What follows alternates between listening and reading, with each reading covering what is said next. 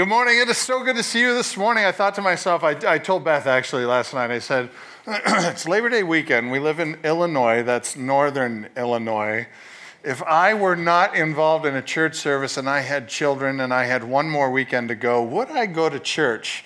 And then I thought, I wonder how many people are feeling like that. And so, question asked, answer received. But for those of us that are here, we are the hardcore people that love the Lord and who, I, am not saying anything about the rest of the folks, but, but as far as us, it's good to see you. I look forward to Sundays every day because I get every week because I get to see you all uh, here on Sundays, and uh, and today is no exception. So it's really good that you're here with us this morning. Uh, a couple of guests with us. It's good to have you guys with us here as well, and we just pray that the Lord would speak to you uh, as He has planned to speak to you. This is a sovereign appointment that we're all here together. This is our last Sunday for Beatitudes we finish with the hardest one, in my opinion, the hardest one. So here it is Blessed are those who are persecuted. Ah, is that a heavy one on your shoulders already? Jesus giving a Sermon on the Mount, three chapters, one of the greatest sermons of all time, if not the greatest, the only long recorded sermon that we have of Jesus Christ, starts with the Beatitudes. This is his kicker intro and the finish of all the Beatitudes is Blessed are those who are persecuted. Key, for righteousness' sake, for theirs is the kingdom of heaven. And then he goes on Blessed are you when others revile you and persecute you and utter all kinds of evil against you falsely, key, on my account. Rejoice and be glad, for your reward is great in heaven. For so, in other words, they did the same thing. So they persecuted the prophets who were before you. This is the longest beatitude we have. Up to now it's been Blessed are the poor in spirit, blessed are those who are mourn, blessed are those who uh, pure, pure in heart. We have all of these, these shorter beatitudes. This is the longest one. And I thought to myself as I was studying through this, I thought to myself, why is that the case? Why is this the longest one? And I think I have the answer. The world is changing. Early November last year, German Chancellor Angela Merkel declared Christianity is, quote, the most persecuted religion in the world. University of Notre Dame professor Dan Philpott began his talk in April 2017, that's April of this year, in an all day symposium on the persecution of religion around the world at the National Press Club with these grim words quote, The persecution of Christians is real, it's global in its scope, it's brutal in its nature, it is daily in its occurrence, and it's growing worse than ever. In more than 40 nations around the world today, Christians are being persecuted for their faith. In these nations, it is illegal to own a Bible, to share your faith in Christ, to change your faith, and to teach your children about Jesus Christ. 40 nations around the world. In the last eight months, you can face harassment, imprisonment, loss of home, assets, torture, beheadings, rape, even being killed as a result of your faith. Here's in the last, just the last eight months, May 2017, ISIS kills 29 and injures 23 in Egypt who are on their way to prayer, mostly women and children, in a bus. They had them, each person, exit the bus, and as they exited the bus, they asked them if they could quote a key par, uh, part of the Quran dedication uh, liturgy that they had, and if they couldn't, they had to say, Are you a Christian or Muslim? If they said they're a Christian, they were shot in the head. April 2017, Islamic extremists blow up two churches and kill 45 Christians in Egypt. 2016, Syria, uh, suicide bomber blows up a church, kills more than 70 Christians, and on and on and on and on and on and on and on and on and on. And on and on and on it goes. None of those are duplicates, by the way. And those are just the few that I could pull up. Uh, let me walk, walk you backwards. This is just last year, 2016. December 31st, a Muslim mob burns down a Christian neighborhood. Uh, December 29th, Austria. An Austrian woman is stabbed to death for reading the Bible at a refugee center. Uh, December 23rd, Iraq, seven Christians lose their lives to Islamic fundamentalist shooting spree. December 19th, Germany, 11 patrons are slaughtered where a hijacked truck plows into a crowd at a Christmas market where Christians were gathered outside a church. December 11th, in Egypt, a brutal religion of peace suicide bomb blast goes off during a Coptic church Christian service, claiming two dozen innocent lives, including six children. December 4th, Nigeria, Christian college student is beheaded by Islamic terrorists. December, um, uh, November 11th, Mali, the Christian mayor of a small village, father of eight, is assassinated by Islamic extremists. Uh, October 6th, Kenya, Al Shabaab gunmen break into a home, murder six residents in an attack targeting Christians. September 29th, Australia, a young woman is stabbed to death by her husband for converting to Christianity. Uh, September 26, Nigeria, one villager is killed when Boko Haram invades a Christian village and burns down homes. December 26, Nigeria, a Christian man is tied up and slaughtered in front of his wife and four children. And on and on and on and on it goes. Those are just ones I picked out. A secular institution in Germany indicated Christians are the targets of some 80% of all instances of religious persecution around the globe. 80% are Christian being persecuted. You don't hear that in the news, yeah. Let me go on. In 2016, one Christian was killed every six minutes around the world for their, for their stand for Jesus Christ. Did you know that?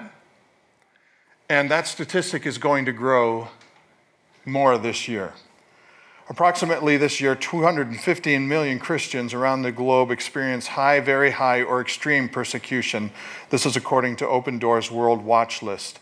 For 14 years in a row, North Korea remains the most dangerous place to be a Christian. Killings of Christians, by the way, in, in North Korea, you can be imprisoned to the point where you're never seen again for the rest of your life if you're, if you're found with even a Bible verse on a piece of paper in your pocket. Christians uh, are killed in Nigeria. Nigeria actually has grown the most last year, uh, growing in persecution against Christian by 62%. In India, India actually is at the top of the list. Hindu nationalists have spread anti Christian sentiment and extreme violence against Christians, average 40 incidences per month. By the way, it's getting closer to home. In Mexico, uh, 23 Christian leaders were killed, and four Christian leaders were killed in Colombia, uh, specifically because they were teaching uh, the religion of Jesus Christ. Christians are now killed in more countries than ever before and are persecuted in more countries than any other religion on the planet. Did you know that? No. no. Uh, unless you think that's far away from home, I know. In fact, I went to a house and sat with a family and prayed with them because the Islamic kill list came out for the state of Illinois and their name was on it. That means that wherever they go, whatever they do, uh, they would be targeted by Islamic extremists, and the Islamic extremists would be rewarded for persecuting or killing them. That's here in Illinois. How does it make you feel? Does it make you feel angry? Does it make you feel disappointed? Does it make you feel um, perturbed that the news doesn't tell you about all of this? Let me tell you the first and greatest thing I can tell you this morning, and this is first and foremost, is where we start every single one of these, these Beatitudes, and that is this Jesus knows where you are. The best thing I can tell you today, because the news may not report it. And by the way, just those incidences that I told you about, that is not nearly the amount of incidences that actually occurred. Over this past year, there are hundreds and thousands of other incidences that may not include killings, but include persecution against Christians. Uh, you can go to different websites, go to open door websites, uh, go to Voice of the Martyr website. There's different websites that you can go to, good quality websites that are constantly keeping track of this persecution that's going on around the world. You can find out about it, but you got to dig for it. Because the one thing in America that, that the news media does not want to communicate to us is that if you're a Christian, you're going to be persecuted. But the reality of this is, you will be, you always have been. Christians have always been targeted. And the best thing I can tell you today is that this Jesus knows where you are. He empathizes with all of us. He knows ultimately this will be the spot you might finish if you put the Beatitudes into action, which means if you decide you're going to follow Him. If you decide that you're going to bring the kingdom of God to this world and shine it through your life and around your, your possessions and in your, in your community, you will likely be persecuted. You may not definitely be martyred. In fact, you may not be beaten and you may not even be ver- verbally abused, but the point is don't be surprised if it happens. Because this is likely the end, end game. As the world darkens, you can be sure the light will attempt to be snuffed out. Now, let me do a quick caveat before we go any, any further, all right? This is not persecution for being a jerk. you don't get to just go out there and just say, I love Jesus and I'll take persecution and, and, and all you people are going to hell. And we're not talking about that at all. We're, ta- we're not talking about being, pers- uh, being persecuted because you're, you're not living your life smartly. This is called being persecuted because you're not uh, because you are living out righteousness, righteous purposes in your life. You are attempting to bring kingdom principles to light in your own life, and because of that, you will suffer persecution to some extent. This is persecution for taking steps in your life to make your life look more like Jesus Christ. This is persecution for living kingdom principles in a fallen world. Persecution for standing out for Jesus and being a light in the darkness. By the way, if you're interested at all in this message, you're thinking to yourself, I could, I could follow that a little further. I'd walk to, down this path a little further. Next Sunday is when we get into the meat of the sermon, and Jesus picks up right here by talking about being salt and light in a dark world. We're going to talk about that, but not today. Jesus is speaking to this crowd, finishing up his beautiful introduction with all of the Beatitudes. He finishes up with the longest one, and it deals with persecution because he's speaking to a crowd who understands what it means to be persecuted. These Jewish people had always been persecuted. They just lived under some major persecution in their lives. And you, you, you know the Holocaust, that just happened last century. But I want to tell you, Jews have been persecuted all throughout human history. And this is not something new for these Jewish people. They, were, they had been persecuted. They had, had actually led a rebellion. They had, they had succeeded in the rebellion. Then Rome comes down on them. And now they, they are occupied by this foreign entity. They don't like Rome. Rome's pagan as long as the day is long. And they're trying to live for Jesus Christ. They're trying to stand out, not for Jesus, they're trying to stand out for Yahweh among a people that are, that are, that are raunchy, that are, that are hedonists. They didn't want to blend into the world around them. Rome had, a, had stood for nothing that Yahweh stood for, and so they didn't want to identify with anything that had to do with Rome. In fact, they wouldn't even carry coins with the inscription of Caesar on those coins. Did you know that? They would only carry around coins that were uh, um, indigenous to Israel, and those had like little flowers and plants and stuff on them. But if it had an inscription of Caesar, they wouldn't carry those coins. And when you read about them going to the temple to exchange money, that's what they were doing. They had to exchange their Jewish good for nothing money for what Rome would take. And so Jewish people would exchange their money and they would steal from them. They would charge them too much. And then they would have to carry these coins that they would not even be caught dead with so that they could pay the tax that they needed to pay so Rome could be satisfied. They hated it. They knew what persecution was about. When Christianity took root, the Romans they were scared of these people. They were scared that they were going to lose their power. When the Pharisees found out that Jesus was leading all these people astray to follow him, the Pharisees were scared that they would lose their power. So, what did they do to Jesus? They killed him. When Rome found out that the Jewish people, these converts to Christianity, these Jewish converts, as well as a bunch of Gentiles, were now giving their lives to Jesus Christ, it was only a matter of time before they would come down on the Christians, and they did in the first century in a big way. And they did so that they could maintain their power. Every one of the disciples knew persecution. Every one of them went to martyrdom for their testimony of faith in Jesus Christ. Andrew, Peter's brother, was challenged to deny his faith by the pro- proconsul for Rome in Patras. He would not, so he was tied to a cross rather than nailed to the cross because he could last longer and die longer. And while he died for the next two days of exposure, starvation, exposure, basically, everybody that walked by that looked at him in pity, he preached to them the gospel of Jesus Christ. James was arrested and sentenced to be beheaded with the sword by Herod Agrippa. James witnessed to his accuser, the guard that was with him. The guard repented, accepted Christ as his Savior, and the two of them were beheaded on the same day. Philip was crucified. Thomas took the gospel to India, and he was finally run through with a spear by the authorities there. James was beaten to death with clubs at the age of 94. After watching Rome kill his wife and his children in front of him, after Rome had done that, Peter, said that he wasn't worthy to be crucified on the cross, and not the same way that Jesus was. So it is said that Peter, after he watched Rome kill his children and his wife in front of him, was crucified upside down. And on and on and on and on it goes. This is the world that Jesus is speaking to that birthed Saul. You remember Saul? Saul reveled at the idea of putting down the church and persecuting Christians. And Saul held the, even when he was young, too young to participate in the death of these people he stood there and held the cloaks of those who stoned Stephen. And when Jesus introduces himself to Saul, not Paul yet, not the Apostle Paul yet, but Saul, do you remember what Jesus said to him?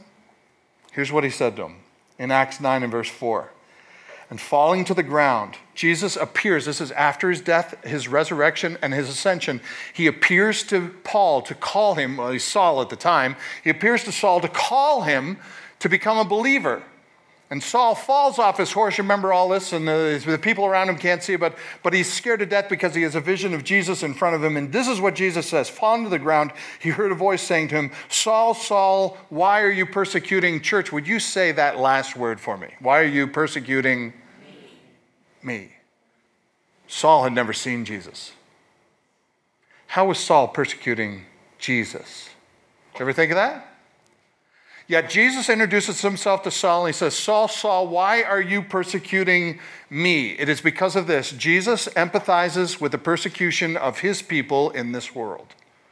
And when you're being persecuted, he's being persecuted. In fact, he says it again in Acts 9 and verse 5, the next verse. And he said, Who are you, Lord? Saul says to him, Who are you, Lord? And he said, I am Jesus, whom you are persecuting. And yet Saul didn't persecute Jesus he persecuted Jesus' children, and Jesus saw that as an offense against himself. Isn't that amazing? You're persecuting me. Why? Because you're persecuting my family. When the world persecutes followers of Jesus, they're persecuting him directly. Any persecution we go through as a church is because we look a lot like Jesus. Let me say that one more time, all right? It's not because we're morons. It's not because we're looking to make a statement and tell everybody they're going to hell so we can get them mad at us, they can persecute us, and we can say, I'm so blessed I'm persecuted. It doesn't work that way. Here's how it works when you live out kingdom principles in your life, you live out every one of these beatitudes in your life when you're pure in heart, when you're meek, when you're gentle in spirit, when you're broken in your spirit, when all of those things from the from beatitudes come to life in you and in your home, you are going to be persecuted because the world in which we live doesn't get it, they don't understand it, they're scared of it and they'll fight against it. But Jesus understands. And when we as a church go through persecution, all that means is maybe we're looking a lot like Jesus. And that's the goal. Blessed are those who are persecuted for righteousness' sake, because the outcome of believing in Jesus Christ is that we get to look a lot more like him. And the more we look like him, the more threatening that becomes to a world that does not look like him. Here's the payoff you get to be a part of the kingdom that Jesus is revealing now. You get to be a part of the kingdom that Jesus is, is building now. You get to be a part of what God is doing in this world now. You get to be a, a redemptive hand, arm, heart, eyes. You're, you get to be that extension of Jesus in a world that's dying and going to hell. That's why we built the church. That's why we established Village Church East, is because we want to be an extension in a community that desperately needs to know that there's a God who loves them. And the only way it's going to happen is if everyone in here looks more and more and more like Jesus Christ. And how does that look? You put kingdom principles to work in your life. And then when we're persecuted, our whole attitude changes. In Acts 5, they were persecuted for living out kingdom principles, these apostles. It doesn't even name who these guys are. But here's what it says happened to them in Acts 5 and verse 40. When they called in the apostles, they beat them and charged them not to speak in the name of Jesus. Stop speaking in the name of Jesus. We've had it with this Jesus stuff. Stop talking about Jesus. And then they let them go. Then they left the presence of the council, and what were they doing, church? Rejoicing. Why? That they were counted worthy to suffer dishonor for the name. What name is that? For the name of Jesus. They walked away from their beating and they said, These guys said that we're so much like Jesus, they want us to stop being like Jesus to the point where they beat us to make us stop being like Jesus. Hey, that is a feather in our cap. that is a blessing that, that, is, that is what it means to be blessed are those who are persecuted for righteousness' sake because you're living out kingdom principles in a world that, is, that has got less and less light. That brings us to the next point. Jesus knows what we're in for. There's more persecution to come. I, I'm, i find this very interesting because as Jesus is talking and, and, and wrapping up the introduction, blessed are those who are persecuted, he says, Listen, you're in for more bad stuff. Uh, this message that he delivered might have been around 30, I'm not sure, but in 70 AD, that's what is that, four, 40 years later, less than 40 years later, one of the most devastating things would, be, would happen to these Jewish people. Rome would finally have it up to here. And they would come in and they would decimate Jerusalem.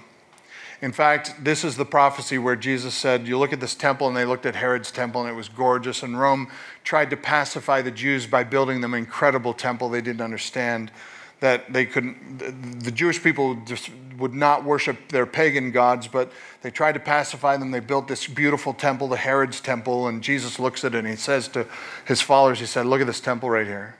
I'm telling you, one stone is going to last on the other. There's going to be a decimation that you've never seen. You think you've seen bad stuff so far, and some of them had. Maccabean Revolution had just happened.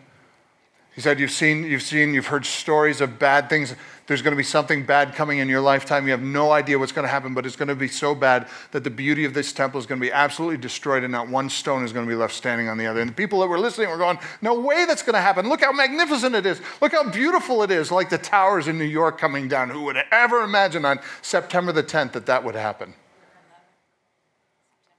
Who would ever imagine on September the 10th that that would happen the next day? Yeah, you're right. The 11th changed our lives, but if you had told anybody on the 10th, they would have said, get out of here. There's, there's no way something like that's going to happen. But then the next day on the 11th, these guys, they looked at the temple and they said, they looked at the beauty of Jerusalem and they said, no, it'll never happen. Less than 40 years later, decimation like never before. People crucified, sold into slavery. This is why, by the way, when Jesus came to Jerusalem on Palm Sunday, he cried. Do you remember that story? He walks down, he gets to, ready to come into the gates of Jerusalem, and he cries. It says that he wept. One of two instances we have in Scripture where Jesus wept. And he said, How I would have gathered you together like a hen gathers her chicks together under her, wing, under her wings, but you would not have it. Following Jesus means a natural flow of the kingdom living will produce persecution. Persecution takes various different forms. It doesn't just mean that you'll lose your life. There's a lot of persecution, a lot of different styles, different types of persecution that we go through and our brothers and sisters go through around the world. Jesus said in John 15, Remember the word that I said to you, a servant is not greater than his master. If they persecuted me, they're going to also persecute you. If they kept my word, they will also keep yours. But in all these things, they will do to you, uh, all these things they will do to you on account of my name, because they do not know him who sent me. Jesus is saying there's nothing unusual about being persecuted. So if you've ever been persecuted for your faith in Jesus Christ, take heart. There's nothing unusual about it. It's always happened, and it always will happen. You may not suffer the loss of your life, but you could lose spouse, children, mothers, fathers. You could be disowned in your family, and that hurts sometimes more than death. Sometimes it means that your views are going to be rejected. Sometimes it means you'll lose friends. Sometimes you won't be invited to parties. Sometimes it means losing jobs and losing income. Sometimes it even means losing property. And sometimes it means losing your life. Persecution takes various different forms. And Jesus is saying this last one, which is why it's so long. Listen, if you're going to be persecuted for righteousness' sake, don't be surprised. Because they persecuted me, and the servant is not greater than his master. You will likely be persecuted as well. Following Jesus may cause you to lose uh, and be reviled by friends, family, religious people, and even more your enemies because that is the outcome of kingdom principle living in a fallen world. The Big question I have at this point is probably the one that's in your mind too. Why? Why is it if we are supposed to look more and more like Jesus, which means necessarily we're going to love people more and more, right? Isn't that what looking like Jesus, right? Jesus said that, right? If, if, if, you, if you love me, you're going to keep my commandments. And if you love me, you're going to love others. This is how people will know you're my disciples if you have love one for another. So, my big question is why? Why is it that I can have, I can be any other religion and show love and people will accept that and they'll take it? But if I'm a Christian and I show love as a Christian, that gets persecuted. Why is that the case? Am I off my rocker? Do you feel like that too? Why does the world react with persecution when they see the kingdom revealed in our lives? I mean, I've got four daughters. I would love for them to marry a man that has kingdom principles at work in his life on a regular basis and loves Jesus. That would be my best day.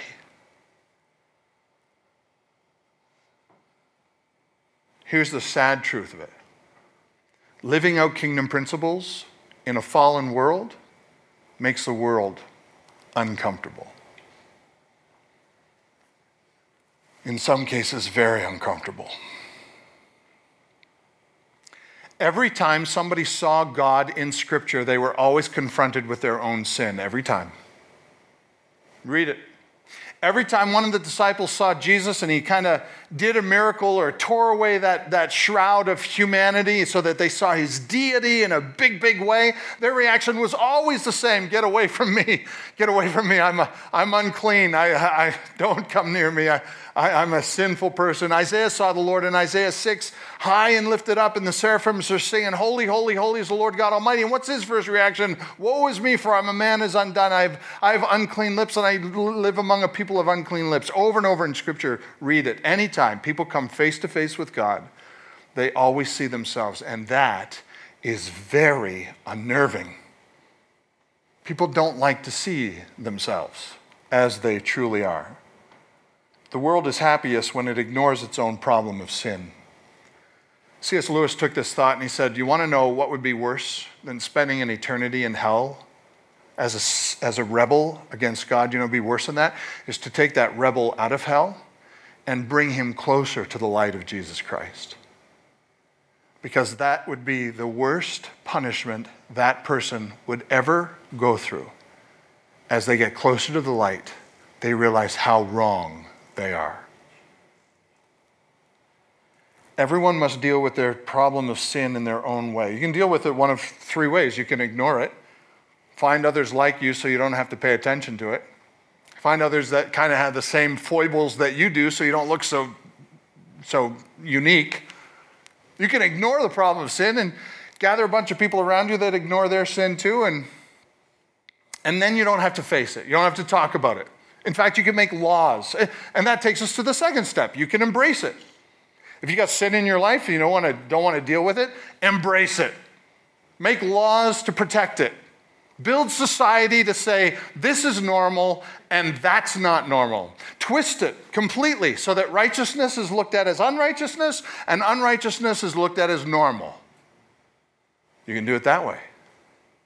That's kind of the world that we live in. Or Third, you can confess it. That is the hardest one. Because if you confess it, you got to admit you got a problem.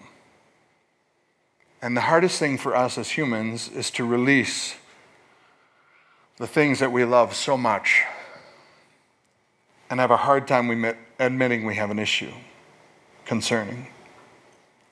Can I just tell you something? Jesus came, his whole purpose to come was to release you from your sin and your guilt. The whole purpose Jesus entered into this world was so that he could come and he could lift that burden of sin off of your shoulders and show you freedom in Christ. But to get there, to, to, to accept it, you've got to admit that you've got an issue. You got to admit you, you, you got a problem with sin.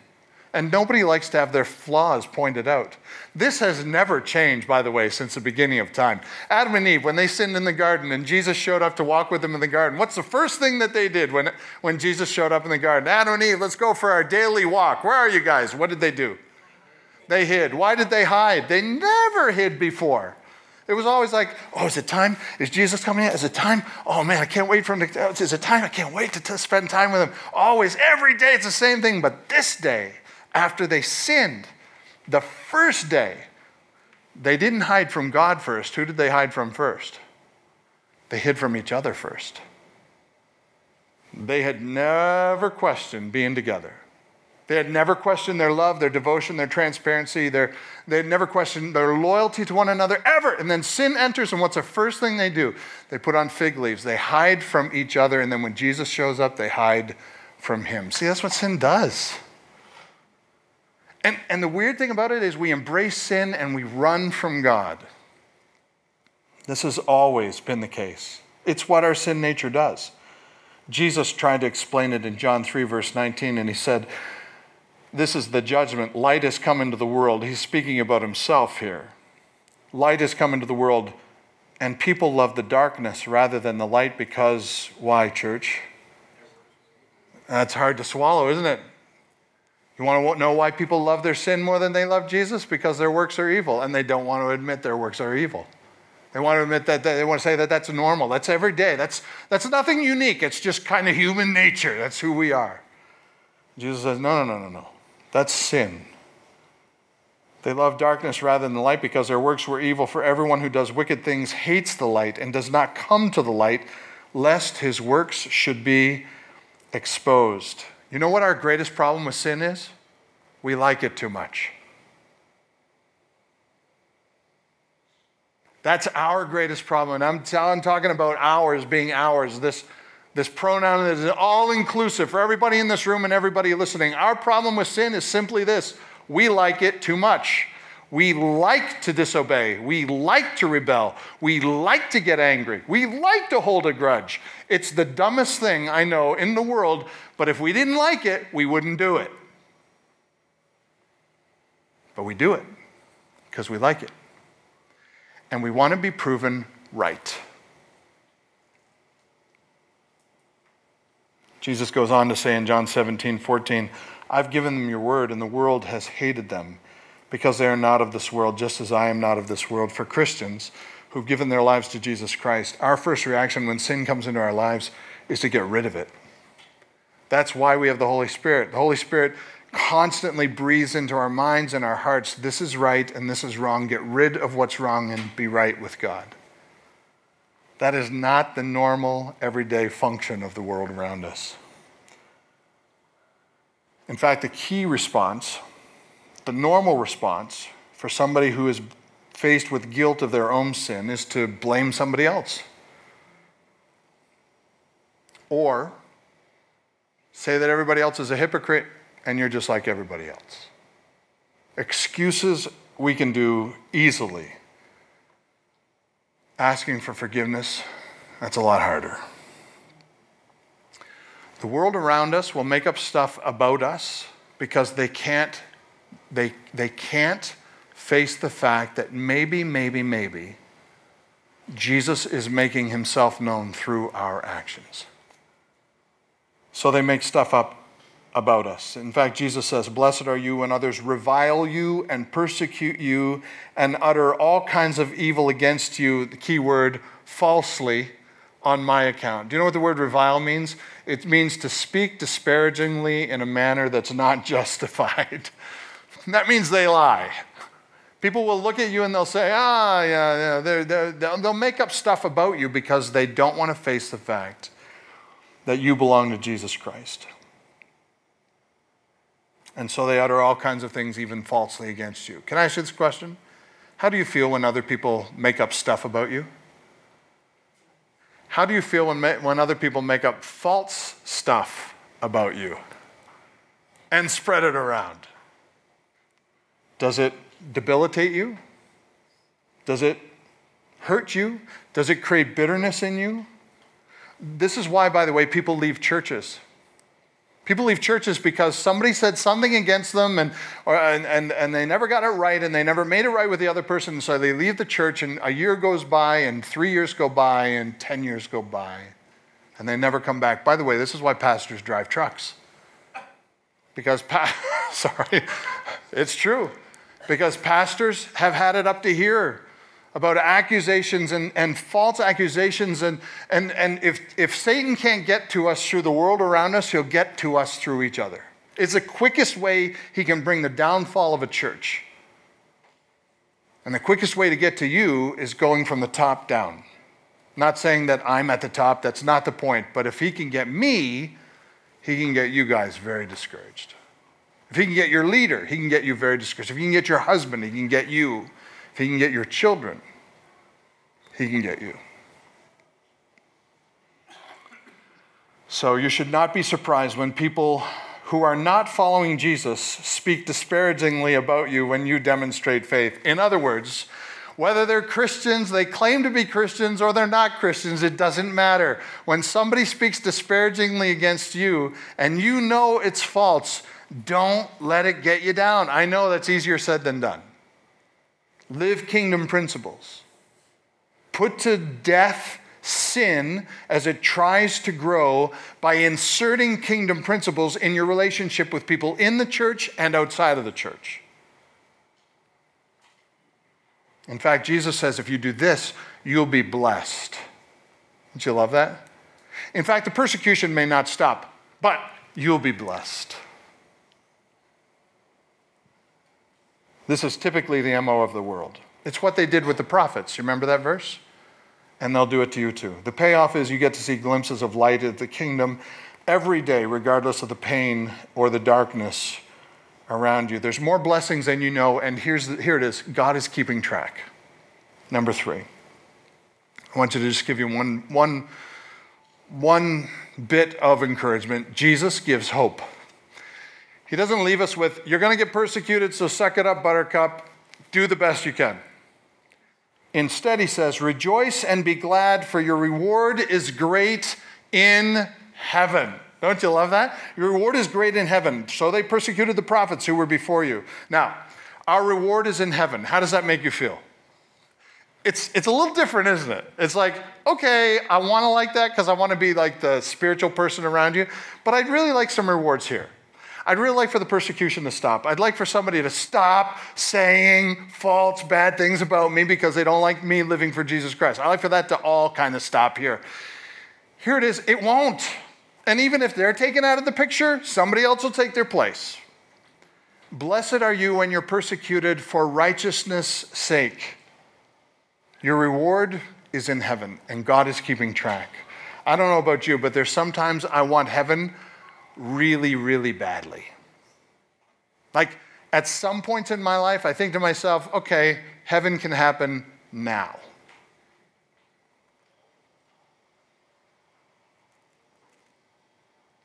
Sometimes more than others. We may be abused for our faith here. We may be reviled and spoken badly of and even lied about, but God is keeping track for us. And in the process, here it is we need to honor those who are in authority over us, and we need to keep on living principles, kingdom principles, no matter what happens to us. Here's a verse in 1 Peter. Notice who wrote this, by the way.